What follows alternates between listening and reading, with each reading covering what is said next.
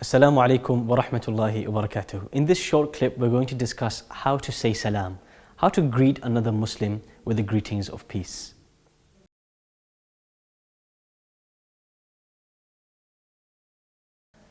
So, the first question is what is salam? Salam is the Arabic word for peace. The Prophet Muhammad, peace be upon him, said, Afshu salam, spread peace. And that's one of the first commandments he made. He even told us to spread salam or to greet people with peace. لِمَنْ عَرَفْتَ وَمَنْ لَمْ تَعْرِفْ For those you know and those you don't know. So the, the way salam is said or the way this greeting is done is that it has a short version and it has a long version. You can say as-salam or you can say assalamu alaikum, peace be upon you. Or assalamu alaikum wa rahmatullah, peace be upon you and the mercy of Allah. Or assalamu alaikum wa rahmatullahi wa barakatuh.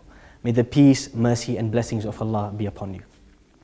The Prophet ﷺ, he informs us that if somebody's walking, they should be the one to start by greeting someone who's sitting. Or if someone's younger, they should start by greeting the one who's older. Or if there's a smaller group, they should start by greeting the larger group. Allah even informs us in the Quran that when you in, enter your house, that's the right time you should say salam, you should greet the entire household. فَإِذَا دَخَلْتُمْ بُيُوتًا فَسَلِّمُوا عَلَى أَنفُسِكُمْ تحية من عند الله مباركة طيبة. If you were to enter a house or if you enter your houses, then greet yourselves with the greeting of peace. So that's when to say salam. Now what about responding to this greeting?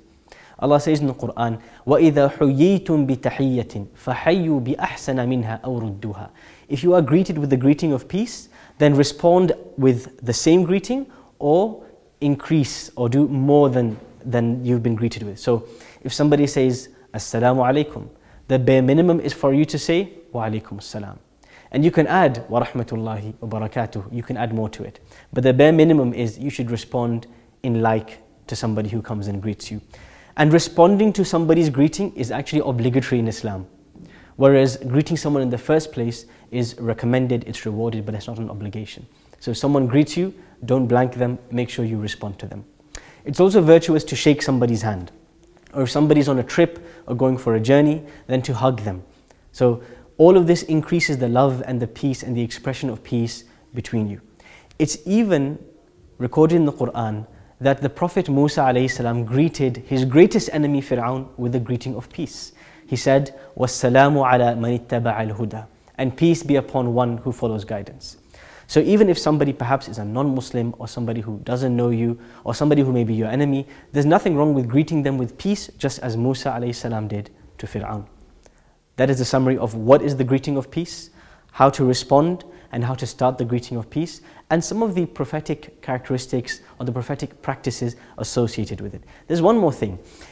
If you happen to meet somebody and they greet somebody who's not in your presence, Part of the Prophet's practice, sallallahu alaihi wasallam, peace be upon him, is for you to go and pass that salam on to that person.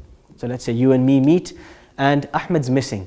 It's sunnah, it's the Prophet's practice to go to Ahmed and say, so and so passed on his salam to you, and for Ahmed to respond, wa alaykum salam. Respond the greeting of peace. That's all from myself, from Hisham. Jazakumullahu khairan. Wassalamu alaikum wa rahmatullahi wa barakatuh.